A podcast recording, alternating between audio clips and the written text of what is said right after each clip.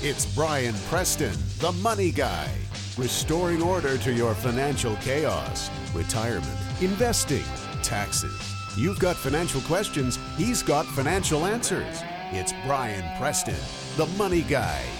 Well, welcome to 2009. I'm your host, Brian Preston, for the award winning Money Guy Show. And I got to tell you guys, it seems like I took a few weeks off for the holidays, obviously, and um, had a good time. But during that time that I, that I took a few weeks off from doing a podcast with you guys and sitting down with you weekly and and figuring out how we can make better decisions with your financial life, and so you can have that true peace of mind that comes from financial independence, we discovered one of the largest Ponzi schemes in history with um, old Bernie Madoff, and and it's quite interesting to me because I've seen a lot of um, you know talking back and forth on the, for the talking heads on TV about all the different things the SEC should have done to, to get all this straight and figured out.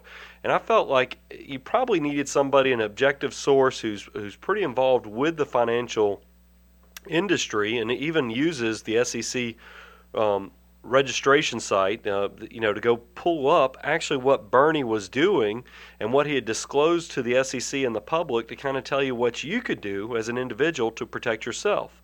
So if you're if you're just now tuning in, um, welcome. This is, like I said, the Money Guy Show. If you want to go check us out on the website, you can go check us out at money-guy.com. I know we have a, probably a lot of brand new listeners because it seems like the month of January is always a great time to pick up new listeners because everybody gets those shiny new iPhones, iPods, Zunes, whatever you might have got that, that plays MP3s.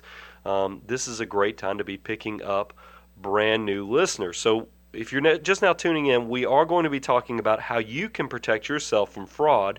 And then I also want to dig a little bit deeper into what um, old Uncle Bernie was doing um, to kind of, you know, basically steal money from charities and and individuals and businesses and everybody else out there who was moving. You know, he was he was basically tagging it and trying to see if he could um, squeeze a little bit of money out of it. So we're going to talk about that. But just for those that are brand new to listening to the Money Guy Show, let me tell you a little bit about us. And believe me, listeners, long-time listeners, don't worry, this ain't going to take long. Don't tune out yet. Um, by day, I am a fee-only wealth manager down here on the south side of Atlanta.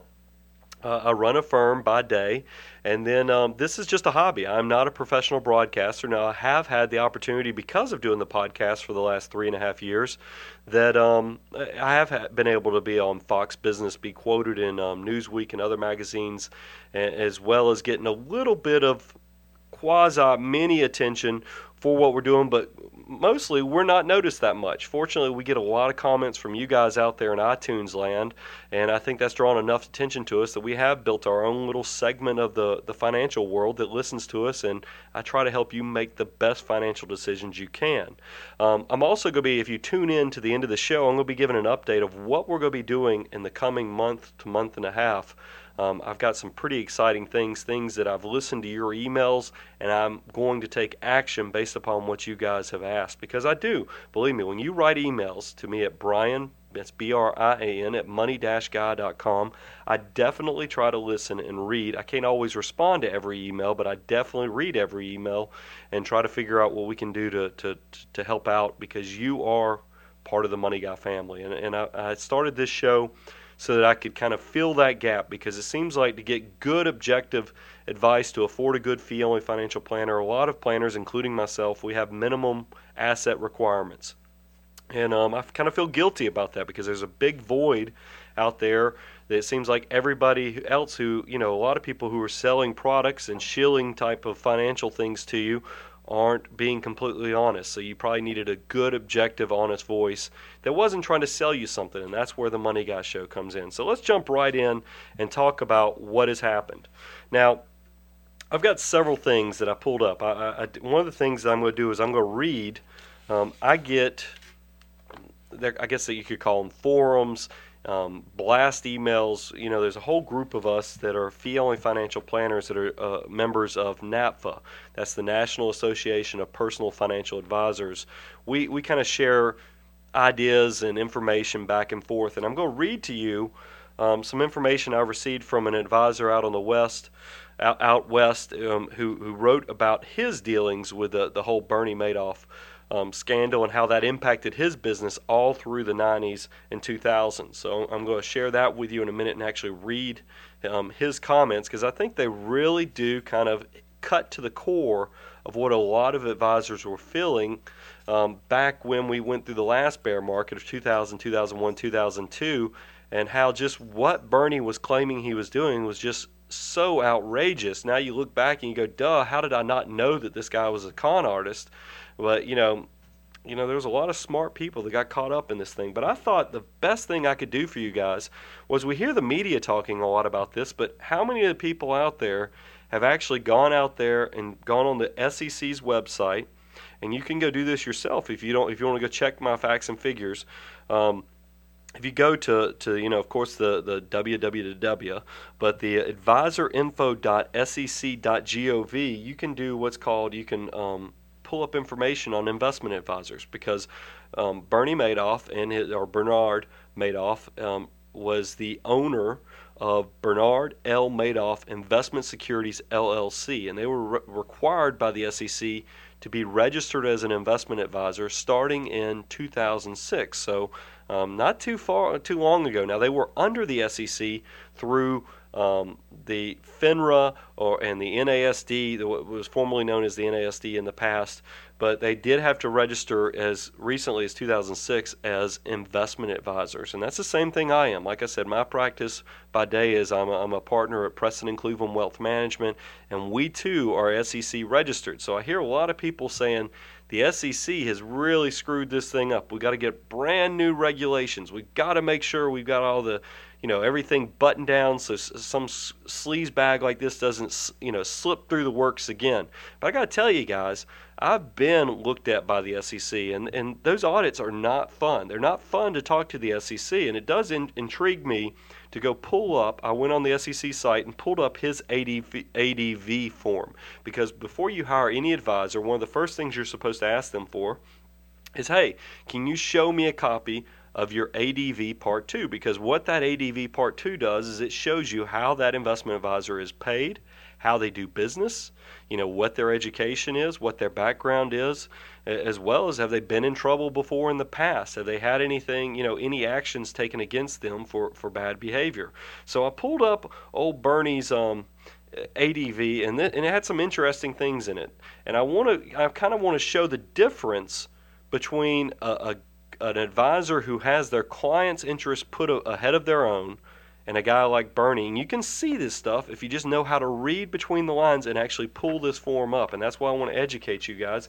And then I'm going to give you three tips that are going to help you so you never could get caught in this. It doesn't matter how smart you are if you follow these three simple things that I'm going to give you in just a second, you won't get caught up with with a guy trying to sell you a bad a bad, you know, set of goods here. So the first thing I thought was interesting, item 5 of um, the Bernard L. Madoff Investment Securities LLC was um, approximately how many employees do you have? And Bernie checked off that he had between 51 and 250 employees. The next question under Section B was approximately how many of these employees are registered representatives of a broker dealer? And guess what Bernie checked off? He checked off 51 to 250, the exact same number. And the reason I bring this up is because you hear SEC, SEC drop the ball on this thing. The, broker dealers are are over you know have a, a, a, an organization that oversees them as well, and that organization is FINRA, F I N R A, and it's interesting to me. One of the top executives for FINRA um, Ms. Schapiro has now been appointed to head the SEC. So everybody thinks that Ms. Schapiro is going to straighten everything out out there, but she's got her hand in the cookie jar with this whole thing too, because she was part of the leadership of FINRA, who was just as much in charge of making sure Bernie wasn't stealing money from his clients as everybody else. So if you think we're getting a brand new clean slate here with somebody who's coming from the outside to kind of clean up the SEC, they're all tied together. So, so don't think it's that easy. The next thing I thought was interesting under item 5, section E of his ADV, it says, how you are compensated for your investment advisory, investment advisory services by which means. And it says check all that apply. And here's the options that are given to you, and I'm going to tell you which one Bernie chose. Um, Mr. Madoff, if you're if you're trying to keep it up, if you don't know him as Uncle Uncle Bernie. But um, number one is a percentage of assets under your management. Two, hourly charges. Number three is subscription fees for newsletter or periodical. Four is fixed fees other than a subscription fee. Number five is commissions. Six is performance based fees. And seven is other. And it wants you to specify if you do that. So um, I'll, I'll, tell you, I, I, work under items one, two, and three because we have one, which is a percentage of assets under management. I've shared that with you guys as part of being a fee only planner, as I do work under the assets under management business model. We also do have some clients that are option two, which is hourly charges. But if you look at what um, um, Mr. Madoff did, he, he checked only one box, and that was number five commissions. Once again, when you check commissions and you work with a broker dealer, you are under FINRA's control. And, and you probably wonder, why do I keep bringing this up? It's just that I can already sense. You know, I, I, I lick my finger and stick it up in the air to, to feel which direction the wind's blowing. I can already tell good investment advisors who have done nothing wrong, like myself and many other um, firms out there, are now about to be just trounced. I mean, it, we're going to essentially be dumped with tons of new requirements when the, the, the current requirements are perfectly fine if people do their job. I think truly what happened here was that Bernie was too big. He knew too many people. It's, it's that whole game of who do you know because you know he had he had worked with the, the Nasdaq. He is he had been so involved that everybody knew him. I felt like when probably um, Bernard Madoff's numbers came up, you know, for an audit or something. They're like, "Oh, Uncle Bernie, he's a good guy. You know, he's he's not that big of a deal. Don't worry about him." It wasn't that the regulations weren't there. It was that Bernie didn't have anybody looking into him. He was too slick. He, he knew too many people. I'm sure it was very easy for him to make a phone call to the top of the food chain and say, hey, um, you know, these guys want to come bother me. It's going to really hurt my operations you know, to slow down business those few days while you're in here doing those audits. Um, can, can we do something to move this on? And, and, it probably worked for him. Meanwhile, smaller firms like myself and many others out there, we don't have teams of attorneys. We don't have connections to the top of the food chain. So when we get audited, guess what? We go in there where the path of least resistance, and and you know, and we come in and we do everything we can to do the right thing. So I think we're about to be flooded with new regulations, new rules, and it scares me to death because I, am worried that the, the, the, the, the die has been set where Ms. Schapiro and other people who, who are against fee only financial planners who have what's known as a fiduciary obligation, meaning that we're required by law to put our client's interest ahead of our ahead of our own, meaning that if we don't do things that are in your best interest, you can take us to court and sue us for monetary, you know, a settlement. You can actually sue us for that. Our advice is not incidental to selling products. It's, it, like I said, the key word is fiduciary obligation. And, and you hear so often that the SEC is broken because this guy was an investment advisor. Regi- you know, he had he was an RIA with the SEC that he had, he had dropped the ball, and obviously we're full uh, of dirty people like just like Bernie. But that's not true. That's why I'm trying to show you that he was tied in with FINRA, which is the commission guys too. All of his compensation was through commissions, according to his ADV. None of it was on the fee only arrangement. Nowhere in here do you see that he has a fiduciary obligation. And once again, that means he's got to put the client's interest ahead of his own. And obviously, Bernie wasn't putting anybody's interest ahead of his own. He was over there taking a cut off of the money, you know, because that's what a Ponzi scheme. If you want to know what a Ponzi scheme is, because you hear that it's a pyramid scheme. What that means is that he takes money from one person, keep a little bit for himself, and then um, he he goes and gets other people to to to come into to the investment scheme that he's got. And then as that person at the top of the pyramid asks for their money, he pays them off with the money from the other people. But none of the money was actually really invested. Maybe a portion was.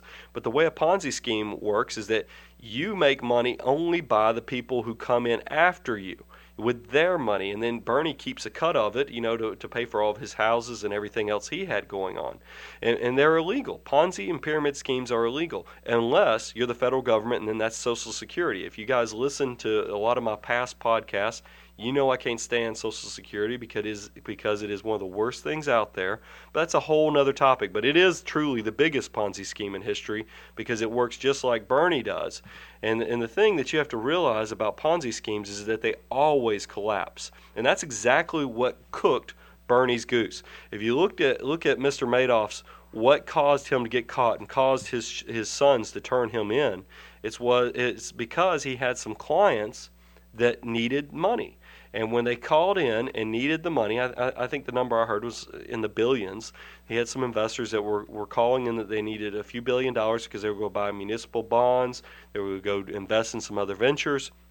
And guess what? In this bad economy, he couldn't come up with it because it, it's kind of the trend I've noticed is that I was picking up a good number of clients back in September when things first started getting bad. But things have slowed down to a drip around here on new clients because I think people aren't firing their advisor to go to another advisor, they're going to cash. So there was not a lot of people that were super excited when Bernie probably was trying to go build up new clients because I, know there were rumors that he had contacted some of the board people, you know, head of the Home Depot and other, you know, major corporations that he was trying to kind of harvest and bring in more assets so he could pay off these people that needed their money. But he couldn't do it because the market was so bad out there nobody would, everybody would rather sit put than invest in the stock market or any other type of investment scheme that you might have. So Barney, Bernie knew that he was his, the gig was up. He had been caught, and uh, you know, and he called his sons and told them, and they turned him in. So that's what happened. Ponzi schemes always collapse because you're using the money of somebody else to pay existing people, and eventually somebody gets left holding the bag with that, and that's that's the thing that that that get, got him caught. It's interesting to me also that Bernie um, if you look at how much he had listed on his ADV for having under management, he had 17 billion dollars. So that was that was a pretty interesting thing. I thought item six, number A, it said um, you were actively engaged in what type of business, and he put he only checked one thing, which was one he's a broker dealer. So once again, that's FINRA territory. But I, I, thought that was very interesting. Like I said, you don't hear a lot of people on the news media talking about going through the ADV and talking about his compensation and how he was paid. You just hear a lot of people talking about how, how he was an investment advisor, a registered investment advisor with the SEC, and that's that's exactly what my firm is. So you, we all kind of get grouped in there. And I actually had some clients worried, um, you know, what, what's what's to make you different, Brian, than everybody else? And you know, and, and that's concerning because I got to tell you, with money, and, and please listen to me seriously on this, is that I don't think you trust anyone until they prove themselves to you. I, you know, it always troubles me when I have a prospect or a brand new client come in, and, and I try to explain something to them, and I say, "Do you understand what I'm talking about?" And they go, well, not really, but I trust you. And I'm like, no, do not trust me until I can prove myself to you. I mean, it, this is your money. This is your one shot. This is your nest egg. This is the money that's going to make it where you don't have to work with your hands and your back. This is the money that's going to be working for you. This is your whole workforce. You know, when you, just like when you're working, when you're younger, you're working with your back and hands to save that money. As you get older and you build up enough money for financial independence, each dollar bill is a worker in your workforce. And if you're not doing the right things, including making sure that the people you're working with are trustworthy, and that they deserve to be trusted by doing your own due diligence to make sure they're good, then you have to be very careful. Let me give you a few t- quick tips, three tips on what you can do to make sure that, that, that you're protected. Um, number one is you've got to know exactly what you own. And and I, talked about in here, you know, when I was, this is what I wrote to my clients. I said if you stick to stocks, bonds, exchange traded funds, um, also known as ETFs, mutual funds, you know, you can go see what you own very easily. Sometimes simple is good. I know it's gotten to be in vogue to do all these private deals and you know and, and act like you're a rich person. I mean, believe me, I've even got some hedge funds and private placement deals that I've done for some of my larger clients.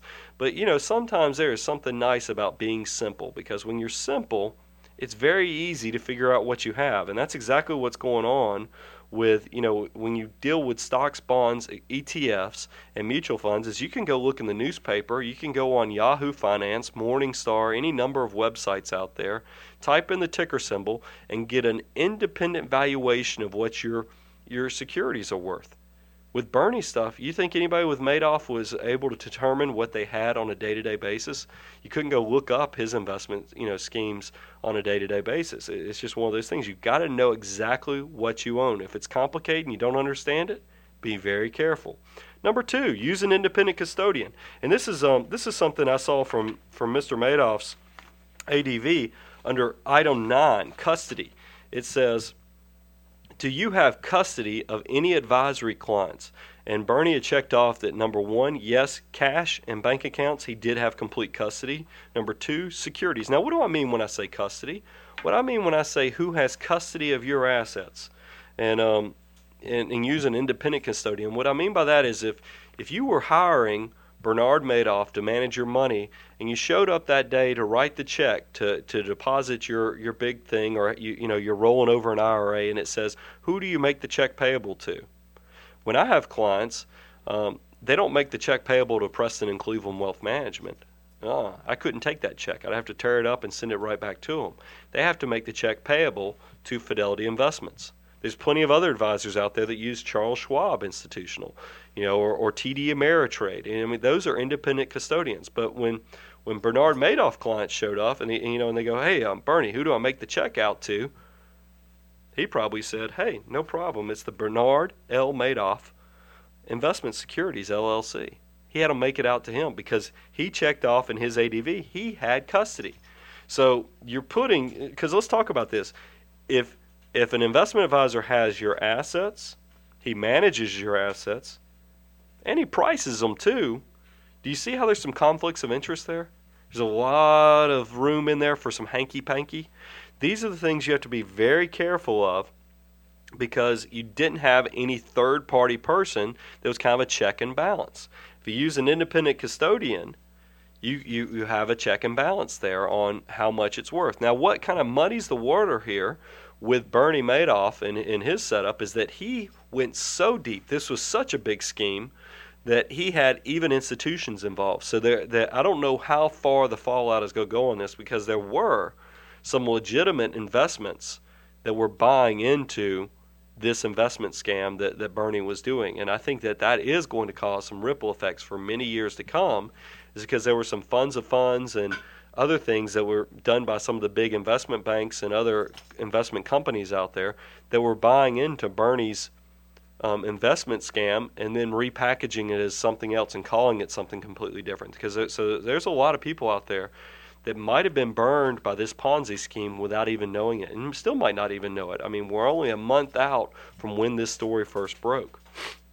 The th- next thing is if you are using an independent custodian, you can, you know, most independent custodians, if you're using like Fidelity Institutional Fidelity Investments, Charles Schwab or TD Ameritrade, is they are they are protected. They have fraud insurance. They have some type of insurance. Um, a lot of them have the the government insurance, which is the SIPC, which is Security Investor Protection Corporation, that that provides five hundred thousand dollars per account of coverage. And then a lot of um, like I know Fidelity Investments has what's called excess SIPC coverage, which they go out and buy a separate insurance policy to protect you, the individual investor. So you've got to know exactly what you have and then make sure that there's some checks and balances so that you don't get caught holding the bag like Bernie had done for his clients. Mr. Madoff has to be a psycho psychopath to do what he did to the charities and everything else that's out there. It's really just a disturbing, disturbing case. Now I wanted to read you. Like I said, I, I get I get these um, NAPFA um, blast emails, and I've talked to the to the author of this. He asked me not to le- release his name, but he is out there in the the west side of the country, and, and he wrote this. He says, "As I went to our NAPFA site to renew my membership yesterday, and I read through our code of ethics." And affirmation statement, I realized that NAPFA, like I said, that's the National Association of Personal Financial Advisors. We're we're the organization of fee only financial planners. It said, I realized that NAPFA principles saved me from the Bernard Madoff fraud scheme. When I became a fee only planner in 1990 by starting my own business, I vowed if I couldn't make it as a fee only and I had to sell product, I would return to the corporate finance world where I had had so much success for 17 years. This would require eating a lot of crow, as many thought I was crazy for leaving a high paying solid job. I was also convinced that I could sell myself and my abilities to make good investment decisions and manage portfolios. I also want to make the individual investment decisions rather than pass it off to some fund of funds or packaged portfolio. I felt that this was the clients this is why the clients were paying me a management fee. This required a lot of work in developing a new skill and didn't pay very well. It was a major struggle to get clients, do the work, and as well as pay the bills. Fortunately, in search for the clients, I had served for many years on the board of directors, and it's, it's a pretty prominent zoo out there on the West Coast. But he had served on the board of directors for a zoo, and he said, I continued my community service to the zoo after I started my business, and I met and became good friends with a Jewish CPA. We each served as treasurer on the board and discussed going into the financial planning business together several times. He started referring asset management clients to me in the mid 1990s, and my business grew leaps and bounds. I referred tax clients to him, and we attended his wedding and took care of his home while he was on his honeymoon. About 1998 or 99, I realized he was no longer referring clients to me. Asked him about it, and he told me he didn't have anybody at the current time. Later, I found out that his firm had regis- registered as an investment advisor. After I discussed this with him, he told me that he was only changed. He'd only changed his mind. Oh wait a minute. He was. Let me. I lost my place. Later, I found out that his firm had registered as an investment advisor. After I discussed this with him, he told me that he was only after referrals of new business, and it would not reflect the clients he sent to me previously. In mid 2002, he changed his mind and went after my clients armed with a track record of 8 to 10% gains per year over the last three years. Now, this is the key part. This is when I thought, if you've hung in there this far, this is when I thought it got very interesting. Because remember, this is the truth of how real investment advisors felt back in the last bear market. So let me go continue on. I had major losses instead of gains over the same period, and it was really no contest. He stripped every possible client from me so that he could make a 1 or 2% referral fee. This cost me millions and millions of assets under management. One particular company where I managed a corporate account and several of the key executive personnel account, personal accounts, I went to see the president and vice president in late 2002 to try to save the business. I showed him charts that said from 1231 of 1999 to September 30th of 2002 that Europe was down 51%. Asia was down 50%. Emerging markets were down 46% and the S&P 500 was down 42.5%. I did the math and even said with 10% in high risk alternatives and 50% return and 30% in long U.S. Treasuries up 31.5%, there was no way they could have a diversified portfolio and be up 30% for the same time frame. Do you catch that? From 2000, 2001, 2002, this this investment company that this other fee-only financial planner was, was was he was showing that he had losses, and this other investment company came in and said they made 30% for their clients over the exact same period of time. That that's crazy. It, do, it defies common sense. But let's get back to what he wrote. I told them I told them that I was actually managing the investments, waiving fees and commissions, and they were paying one to two percent just for a recommendation. And what he means by that, let me explain that, is that he's saying that this this this Jewish CPA firm was um, basically not doing any investment management. What they were doing was is that they were setting their clients up with another investment company out there, like Bernard Madoff, and then taking a one to two percent annual fee per year for doing, you know, really not doing much, not doing any managing of the assets. They were just passing the money over to a completely different asset management. There was no weighting of, you know, how much should go to to to long short funds, how much needs to go into large cap stocks versus small cap or international, because that's management. But just taking a 1% to 2% haircut off of the funds without having any management decisions whatsoever is, is exactly what he's talking about. So this had no impact as they trusted my CPA friend and they dropped me and went with his investment proposal. Uh, investment proposal. He said the client quoted and said, "Look at the track record." Is what they said to me, and they showed me the performance. I was devastated at the time and blamed myself for not being that good. And and and, and this is what I think hurt my feelings. You know, when I know I was going through 2000, 2001, 2002, I, I, everybody had losses. It's just like this past year. The market was down 38.5% if you were looking at the S&P 500. And even good diversified portfolios are losing between 15 and 25%. It's just everything but treasuries got hammered last year. So I can completely understand what he's talking about with the devastation he felt from feeling like he wasn't making the best decisions. It appears now that I was going up against the Bernard Madoff Ponzi scheme. I haven't confirmed that, but I remember something about century funds or long short against the the S&P 500 from the quick look in that executive's office from 6 years ago. So I lost that business, but I had diversified by that point to continue serving my other clients. moral of this story is that the NAPFA principles had me holding my clients' best interest first and saved me from going after referral fees. For that and 15 great years as a member, I say thank you, NAPFA. And amen to that. That's, that's about the truth. And, you know, and one of the things I wrote to my clients a few weeks ago, right after the scandal first broke, is I did a blast email and I said, one final thought. And if investment sounds too good to be true, it probably is. Reportedly, Madoff claimed consistent annual returns of 10 to 12 percent with little volatility and no annual losses. I repeat that, no annual losses. Can you name any legitimate investor, investor, including you know Warren Buffett or anybody else out, out there that you hold in high esteem as being a great investor? Nobody can claim that they have no annual losses. And I, I just I think you have to be very very weary of somebody who, who holds himself out to have such high high rates of returns that defies all laws of gravity and everything else that's going on out there in the stock market. One other thing, this show, since I, it has been a few weeks since I talked to you, this show's go obviously go a little longer than the, the typical 30 minutes that I try to keep these shows, but I think it's worth sharing. Um, let's talk about something that I think is somewhat humorous, is that it is the end of the year well, we're through 2008. Now we're at the beginning of 2009. And it is time to start writing quarterly reports to all of our clients. And with that, we write investment commentary. And I, I found an article in the Atlanta Journal Constitution from November 7th of 2008. So this is back right before the 2008 closed down. But I thought it was very interesting. It was titled "Dear Investor, Your Fund is in um, a Storm," and it was written by Steven Mufson from the Washington Post. And it said this because I believe me, I recognize and can completely understand what this author was talking about because I'm writing and I've even used some of these cliches um, in some of the stuff I've written. It says being a stock market fund manager or strategist these days all, me, means always having to say you're sorry. Unlike, unlike other apologies, this is a special art form. When stock managers or strategists say they are sorry, their apologies are usually cloaked in a language all its own. They blame irrational market sentiment hail the patient investor, invoke the folk wisdom of Warren Buffett, and try to stop badly burned customers from heading to the exits by recalling how suddenly and unpredictably markets have historically recovered.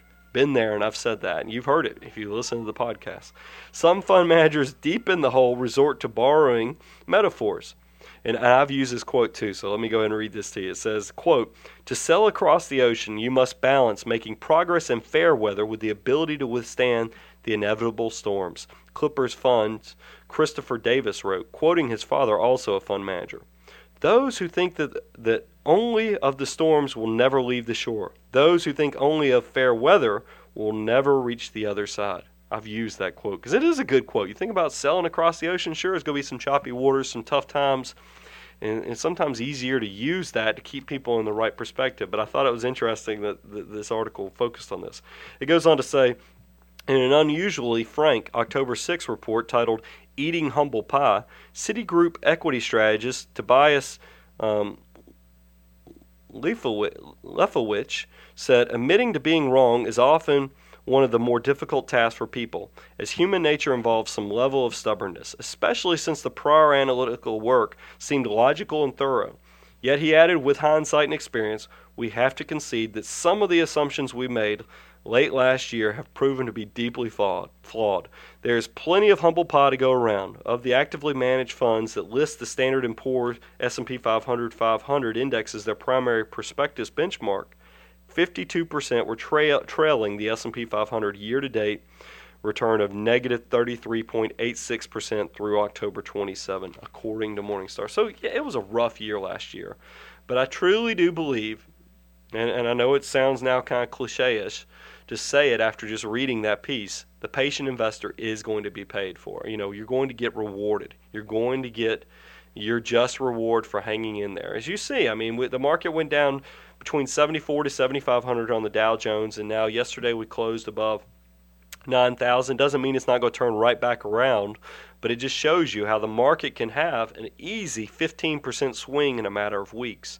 And and I just I'm not the type of person that can figure out when is the best and worst time to get out. So I think the better approach is is diversification. Now, it doesn't mean you have everything out there in the stock market. By all means, if you need money over the next three years, whatever that amount of money is, get it out of stocks and bonds and have it in something pretty daggum liquid because this thing might take a little while. Now, I'm hopeful that second quarter of 2009, we're all going to be here talking about much better times. Don't know, don't have a crystal ball, but that's kind of what I'm trying to, to get my clients positioned to, to anticipate when this thing does turn. I think we've got a few more months um, to get things straight, straightened out because if you think about typical recession is about 18 months um, and the the government came out, you know, back in I think it was November or December. It was since I did the last podcast and said that we've been in a recession all of 2008.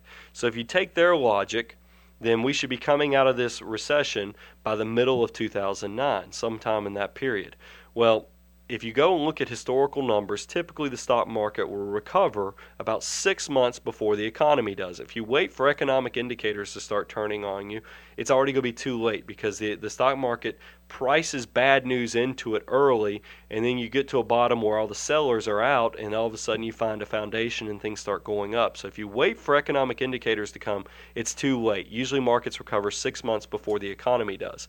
So if you go by the government's logic, if we've been in this recession all of 2008, then we should be getting ready for a recovery about or right about now. Now, I, I don't completely agree with that. I think if you actually look at the textbook definition of of what a recession is, a recession is when GDP goes negative. The growth rate goes negative for two quarters in a row. Now, third quarter went. Third quarter of 2008.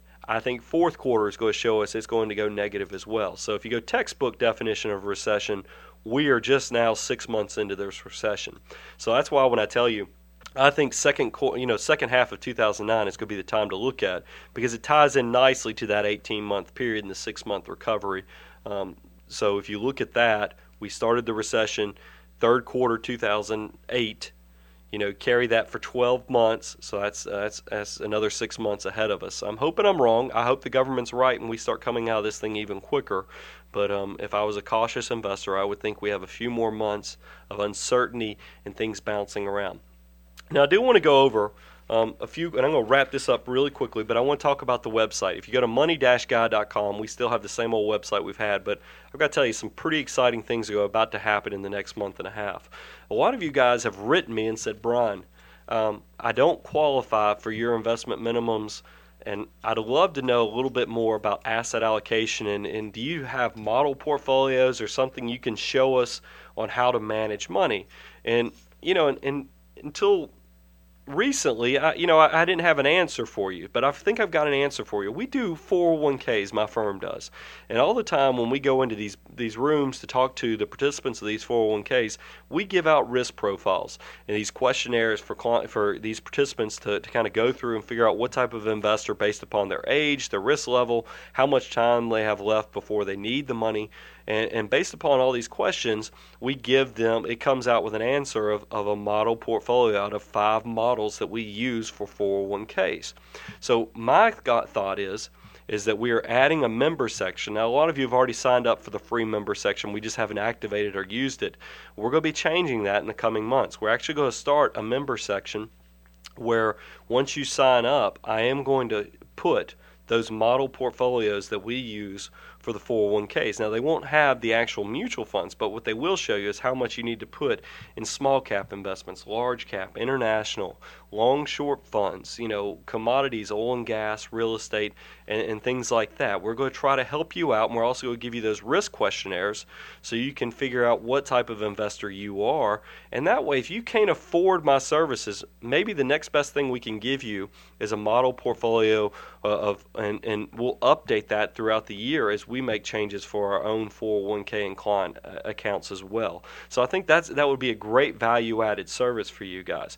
We're also I get a lot of the same email questions over and over. So on the the member section, we're going to add a frequently asked questions section where I actually provide the answers to a lot of the questions you guys asking me in the email. We're also going to the wealth report that I've been, you know, selling subscriptions for for the last two years. I haven't been pleased with the way that whole thing has gone because we really just didn't have an efficient delivery method for you guys, you know, of tracking when you signed up, when you left. So the, we've dropped the ball on that to a degree, to be honest with you. And for that, I apologize. So to make it up, we are going to put under the member section, we're going to put a PDF version of the wealth report. We're also going to start publishing our quarterly commentary that we send out to my wealth management clients. We're going to make that available to you guys. Um, we'll even add some fun stuff like you know behind the scene photos so you can see the recording area. We'll do some special podcasts where we actually go over um, you know deeper financial issues with even some um, worksheets to let you have and and I think you're going to enjoy it and what I'm going to do is we haven't figured out of course you know and this is probably the part where you go, ugh is that um, we are going to have a, a, a, subscription fee but this is what I can promise you for the, on the membership section is I'm trying to work it out where I can give it to you free for like a month. I want you to try this thing out. I felt like we dropped the ball enough on the wealth report that I want to make it up to you by giving you access to all this free stuff well, all this good stuff for free for a month. So you can say, hey, can I live with this? Can I live without it? Is it good enough for me to do it? And then if I'm, and my thought is I'm going to make it so good that you can't help but do it after you get that free month subscription. And then from there, we're going to move on. Is this first year, I think I'm going to discount it in half. Like we're coming up with a target price that we're going to make this membership to the Money Guy website. Now remember, we're going to always have the free. I'm still going. My show notes are going to be free. Everything like that's going to be the same. I'm not. I'm not selling out here.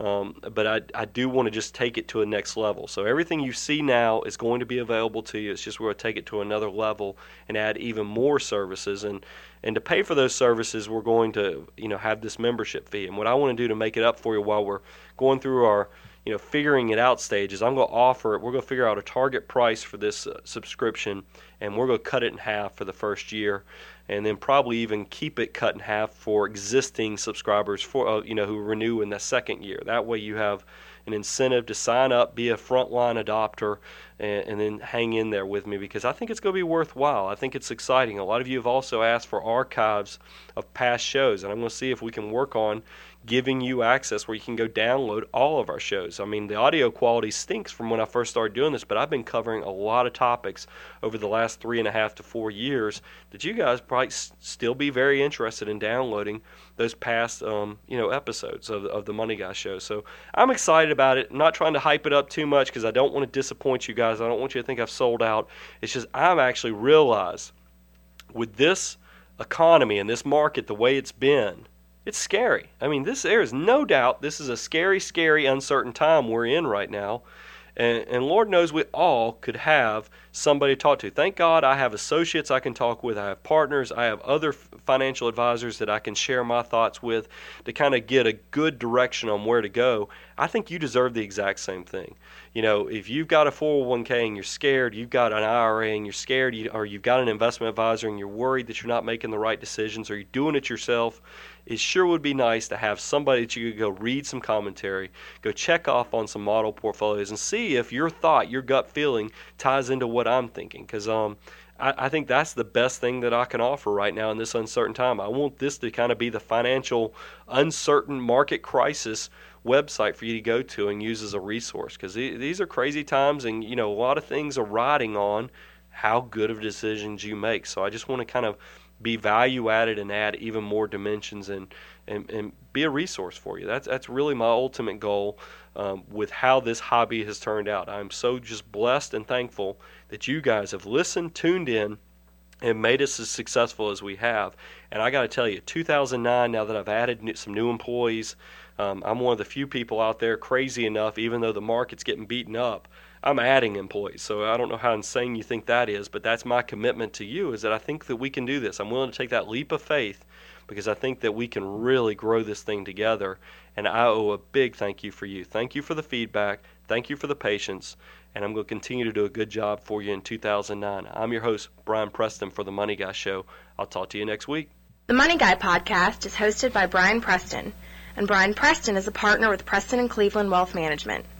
Preston and Cleveland Wealth Management is a registered investment advisory firm regulated by the Securities and Exchange Commission in accordance and compliance with securities laws and regulations. Preston and Cleveland Wealth Management does not render or offer to render personalized investment or tax advice through the Money Guy podcast. The information provided is for informational purposes only and does not constitute financial, tax, investment, or legal advice.